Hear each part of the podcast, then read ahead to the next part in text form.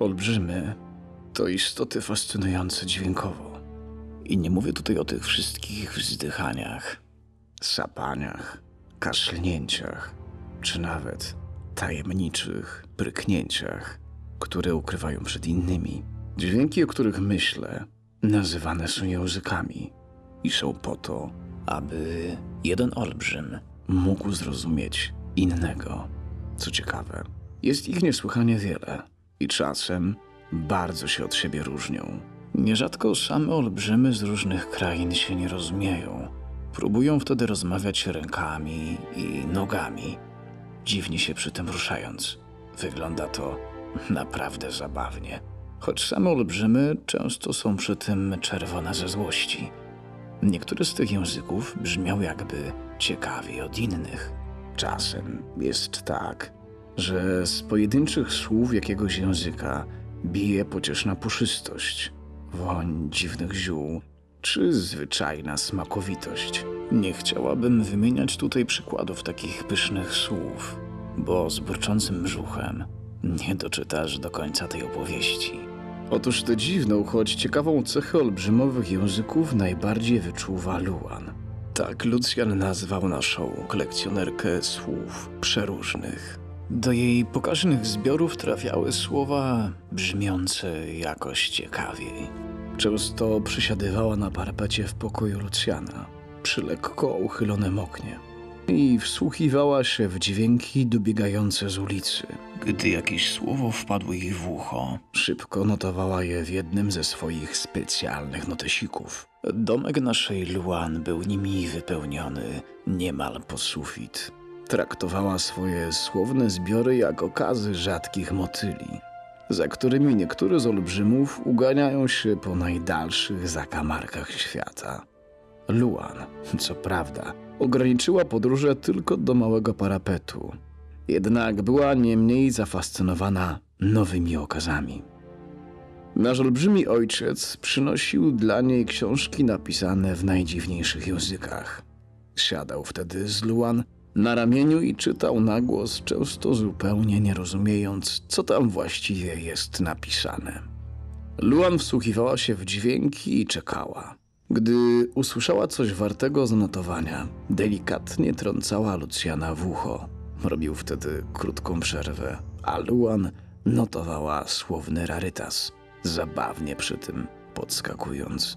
Zajęcie to wydawać by się mogło błahe czy zupełnie nikomu niepotrzebne. Jednak nasza kolekcjonerka się tym nie przejmowała. Taka chyba jest natura pasji. Po jakimś czasie zaczęłyśmy doceniać to jej dziwaczne zajęcie. W jej domu pojawiali się ci, którzy potrzebowali jakiegoś ciekawego słowa.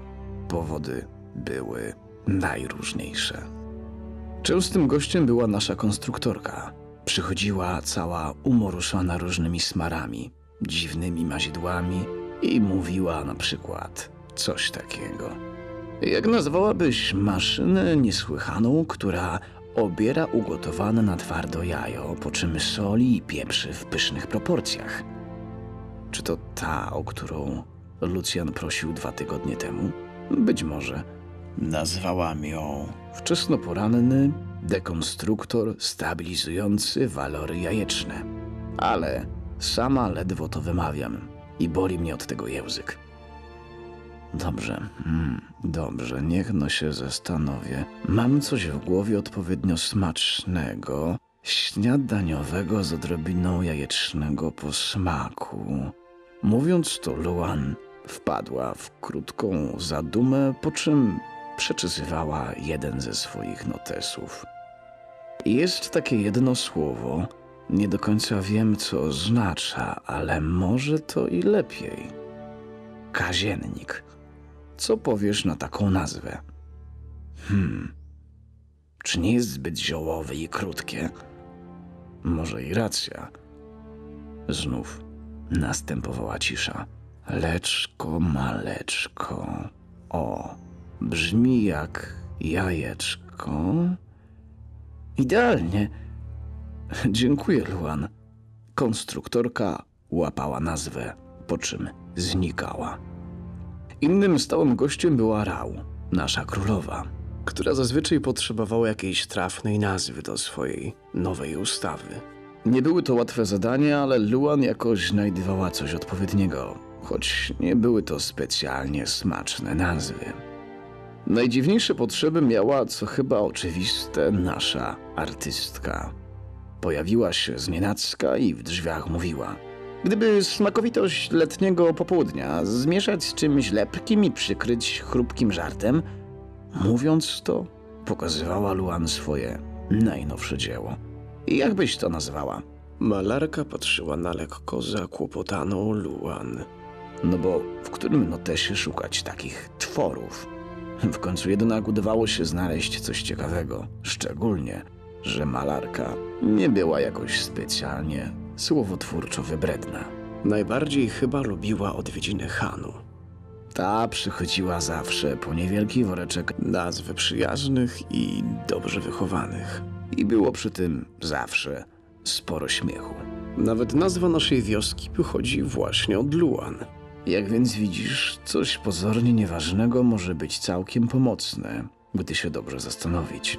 Luan z całych swoich zbiorów najróżniejszych słów szczególnie lubiła słowa pyszne. Natomiast jej największymi skarbami były trzymane w specjalnym notesie nieco inne smakołyki.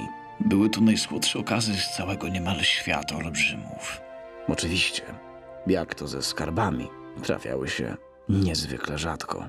Może właśnie dlatego nie dawała ich nikomu.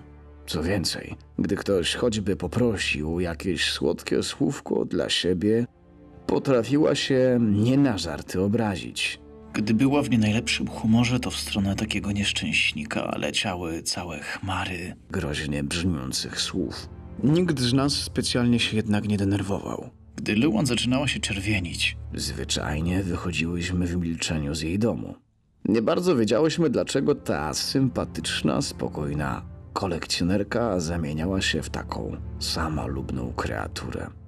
Najwidoczniej był to kolejny mankament, jaki Lucjan niechcący umieścił w jednej z nas. Luan jednak niezwykle rzadko wpadała w złość. Może to dlatego, że z czasem nauczyłyśmy się zwyczajnie nie wspominać przy niej o słodkich słówkach. Nasza mała kolekcjonerka miała także inny tajemniczy notesik, w którym trzymała słowa groźne i straszne. Niestety, pewnego razu Hanu przypadkiem zerknęła do niego. Zanim Luan zdążyła zamknąć notes, momentalnie obok niej pojawił się niewielki, pokraczny stwór, który obślinił biurko, zeżarł całą kartę nowych smacznych słów, po czym zniknął, tworząc brzydko pachnący obłoczek. Od tej pory ten jeden notes zamykany jest zawsze na klucz. Niestety ciekawe słowa, które trafiały do notesów, pojawiały się coraz rzadziej. Najczęściej słychać było słowa zupełnie przeciętne, albo takie, które Luan już znała. Pewnego razu siedząc sobie na parapecie, jak to miała w zwyczaju. I wsłuchując się w głosy dobiegające z ulicy, Luan usłyszała jednak coś ciekawego, ktoś witał się z gospodynią kamienicy w wyjątkowo przyjemnym języku. którego nie znała. Co zaskakujące, usłyszała kroki na klatce schodowej, a więc musiał mieszkać w naszej kamienicy. Luan nigdy nie wypuszczała się poza nasz pokój, jednak tym razem postanowiła to zbadać. Na szczęście z pokoju naszego olbrzyma wychodził specjalny, malutki korytarz. Można było nim bezpiecznie podróżować po wszystkich mieszkaniach. Jakie znajdowały się w tym niewysokim budynku. Luan nigdy wcześniej nie była w tym korytarzu. Powolutku więc ruszyła na poszukiwanie olbrzyma, który mógł skrywać wiele ciekawych słówek. W ciemnym korytarzu słychać było najróżniejsze odgłosy innych lokatorów. Był tam głos dziecka, głos poważny i dudniący, niewyraźne miałknięcia, kilka krzyków, ale tego, którego szukała, niestety nie było. Zaczęła zastanawiać się, czy faktycznie olbrzym wszedł do tego samego budynku. Gdy traciła już nadzieję, usłyszała głos, którego szukała. Luan odetchnęła z ulgą. po czym, kierując się słuchem, dotarła do jego mieszkania. Na szczęście, wejście do niego umieszczone było wysoko poza wzrokiem lokatora. Nie chciałaby zostać zauważona. Nie wiadomo przecież, czy ktoś o miłym głosie będzie również sympatycznie nastawiony do maleńkiej, ciekawskiej istoty. Na szczęście miała stąd doskonały widok na niewielki pokoik, w którym mieszkał melodyjnie brzmiący olbrzym. Był to niewysoki, oczywiście jak na olbrzyma, szczupły osobnik. Na nosie nosił okrągłe okulary, które często przegryzał. Pisał właśnie coś z wielką pasją przy swoim biurku. Wokół niego leżały pootwierane książki z kolorowymi zakładkami. Jak się okazało, Olbrzym zajmował się zamienianiem jednych języków na inne, bardziej zrozumiałe. Luan nie bardzo pojmowała to jego zajęcie, ale ważniejsze było coś innego. Podczas pracy wymawiał głośno i bardzo starannie całe chmary słów tak ciekawych, że Luan aż za nie mówiła. Niestety, wybrała się tutaj bez jednego nawet notesu. Nie chciała jednak wracać, bojąc się, że przegapi choć jedną słowną perełkę. Leżała więc sobie i spokojnie wsłuchiwała się w dźwięki, dopóki olbrzym nie skończył swojej pracy. Po wszystkim, gdy wracała do pokoju Lucjana, próbowała sobie przypomnieć co ciekawe słówka. Jednak nie było to łatwe. Na szczęście znała już drogę do pokoju tego ciekawego olbrzyma i wiedziała, że tu wróci. Tak też się stało. I nasza mała kolekcjonerka słów codziennie przemierzała korytarz w nadziei na nowe okazy. Już nigdy też nie ruszała w podróż bez co najmniej kilku notesów. Jej zbiory słów chrupkich i soczystych poważnie się rozrosły. Pojawiały się nawet bardzo okazałe kwaśne zwroty oraz całe mnóstwo słów zabawnie wybuchowych. Z tych jej podróży pochodzi też wiele pysznych nazw potraw w naszej ptasiej stołówce. O niej opowiem innym razem. Podobno trafiły jej się nawet trzy bardzo słodkie wyrazy, jednak wolałyśmy o nie nie pytać. Luan chyba znalazła przyjaciela w tym olbrzymie, choć nigdy nie poznała jego imienia. To jej jednak jakoś specjalnie nie przeszkadzało.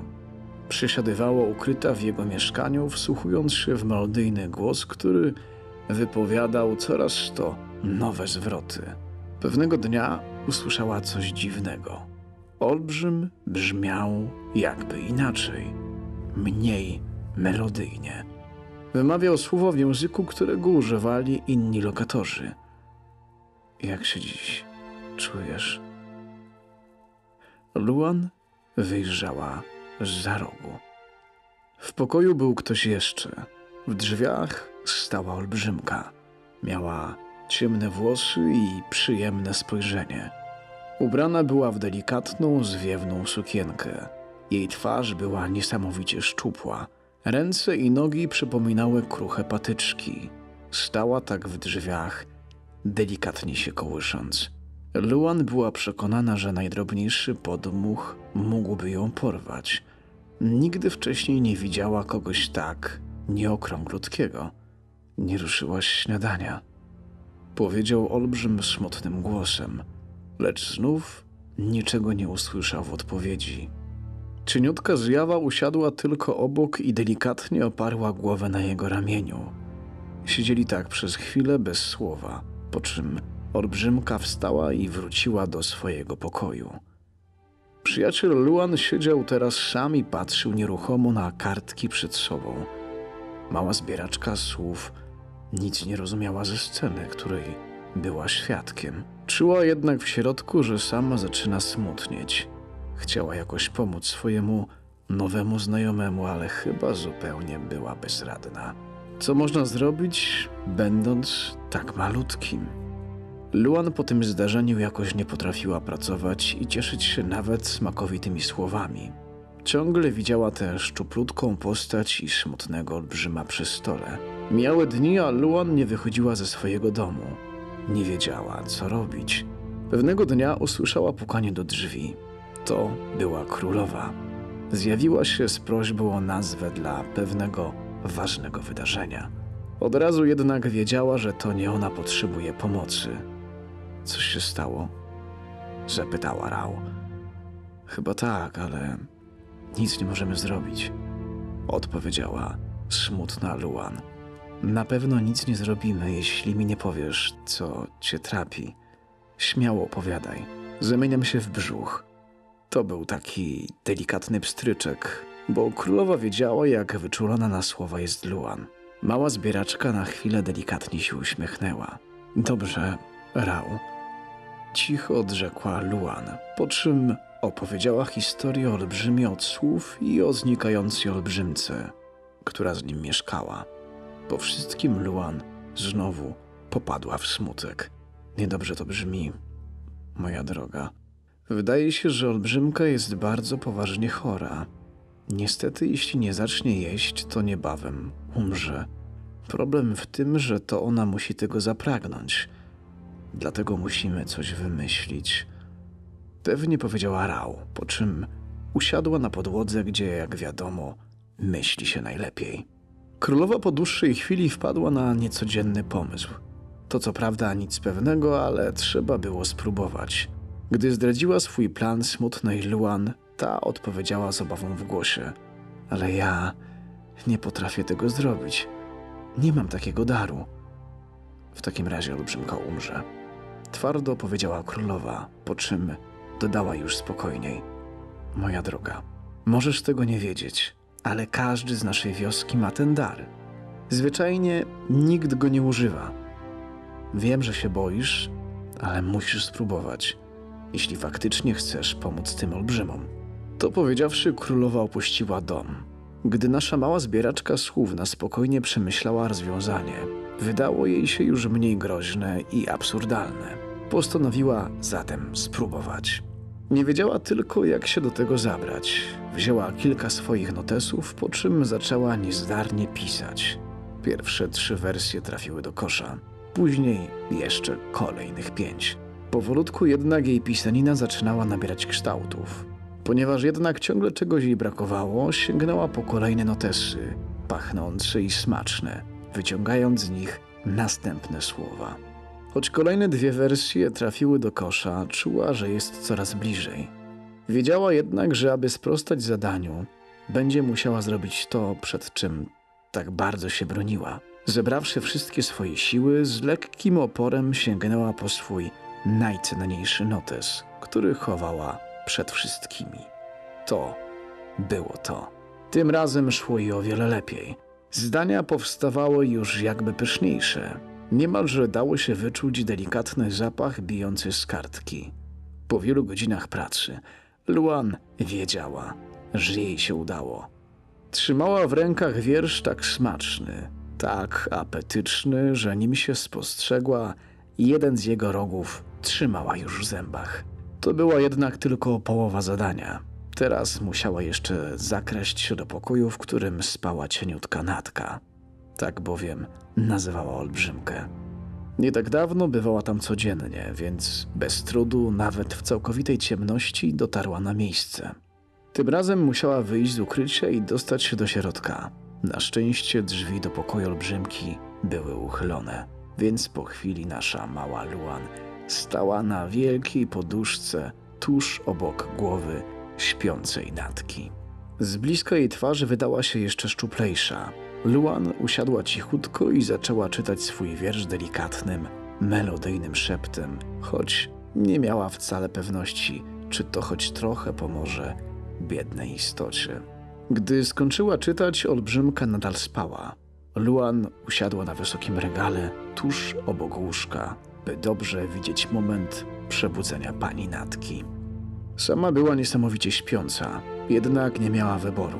Musiała poczekać. Gdy olbrzymka wreszcie otworzyła oczy i powolutku wstała z łóżka, Luan zrozumiała słowa królowej. Dopiero teraz widziała to niesamowicie wychudzone ciało. Natka wyglądała naprawdę smutno. Luan miała nadzieję, że teraz wszystko się zmieni, że jej wiersz naprawi biedną olbrzymkę. Pani Natka jednak zdawała się nie zauważać śniadania, które mąż zostawił dla niej przy łóżku. Zamiast tego podeszła do szafy i wyciągnęła zwiewną sukienkę, którą Luan już znała. Przebrała się powoli i stanęła smutna przed lustrem. Wielka kropla spłynęła po buzi naszej małej Luan. Po jej wierszu nic się nie stało.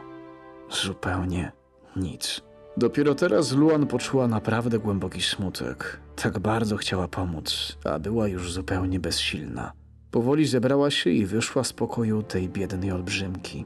Nie potrafiła nawet się obejrzeć. Wiedziała, że już jej więcej nie zobaczy. Gdy miała swojego przyjaciela, miała ochotę mu coś powiedzieć, jakoś go pocieszyć. Widziała, jak ten jeszcze do niedawna radosny olbrzym siedział teraz bez ruchu przy swoich książkach. Jednak nie potrafiła się do niego odezwać. Co miałaby mu powiedzieć? Wspięła się więc na regał, nad którym było wyjście z tego smutnego miejsca. Zapragnęła spojrzeć na niego ostatni raz, pożegnać się bez słowa z kimś, kto był w pewien sposób jej bratnią duszą. Gdy odwróciła wzrok, ze zdumieniem spostrzegła Natkę stojącą w drzwiach. Czy potrafisz jeszcze robić naleśniki? Cichutko zapytała Natka, chwytając swojego męża za rękę. Przyjaciel Luan rozpłakał się i wtulił w drobniutkie ciało swojej żony. Stali tak oboje, płacząc i śmiejąc się na zmianę.